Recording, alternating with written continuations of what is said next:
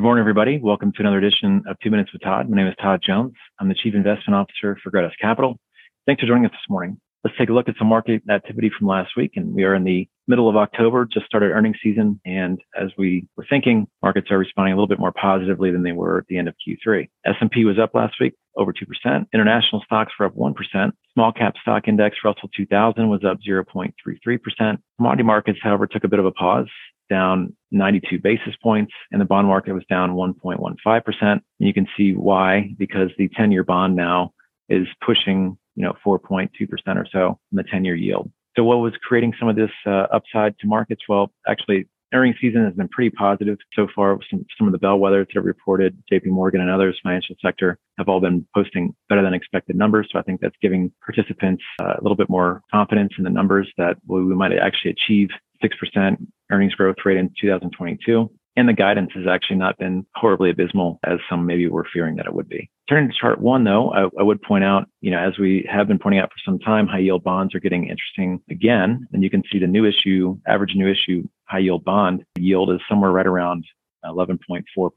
This is up pretty significantly from earlier in the year at just under 10. I think what's important to note about the bond yields and high yield is that the rates are being pushed up, not necessarily because credit spreads are widening, meaning that the difference between the treasury bond and the high yield bond isn't getting wider. And that usually happens during recessionary periods or credit contagion fears, as we saw back in the 2008-9 timeframe. The real reason that high yield bond rates are going up is has to do with the fact that interest rates themselves, treasury bond rates are rising. And so it's very different from being fearful of high yield bonds back in the 0809 frame because it's not credit contagion that's pushing yields up. It's actually inflation, which is actually pushing up treasuries, which is pushing up high yield by extension. So this is getting interesting, something to potentially add to our watch list again. And as I point out here, once we get to that 13, to 14% range on high yield, that may be about the point when we start adding our toe to back into the water in high yield.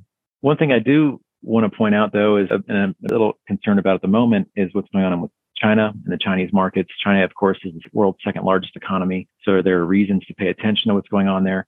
And what's going on there right now is generally a pretty important party transition where the Chinese Communist Party CCP elects their premier for the for the next five year term, and it looks like Xi Jinping was reelected as the next premier for the next five years. But you can see in the currency market, the yuan versus the dollar has been selling off very dramatically since the beginning of 2022. And that creates problems, at least in our opinion, because the last time that we had this kind of currency volatility in the Chinese market was back, you know, in Q4 of 18 and Q4 of 18 brought with it a pretty substantial devaluation of the currency, but also it led to about a 20% sell off in markets. So we definitely have to be mindful of what's going on within the Chinese markets because uh, now that it's the second largest economy in the world, there could be some fallout from what goes on there. You can see that actually playing out right now in Chinese stocks.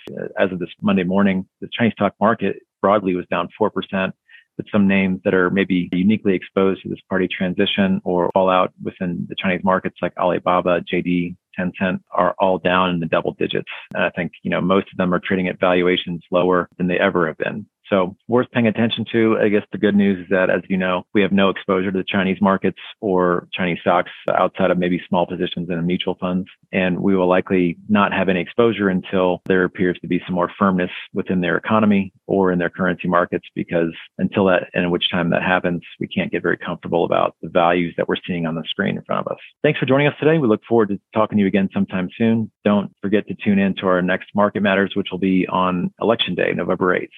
Talk soon. All price references and market forecasts correspond to the date of this recording. The information contained does not constitute research or recommendation from Gratus Capital to the listener. Gratus Capital is not providing any financial, economic, legal, accounting, or tax advice or recommendations in this podcast.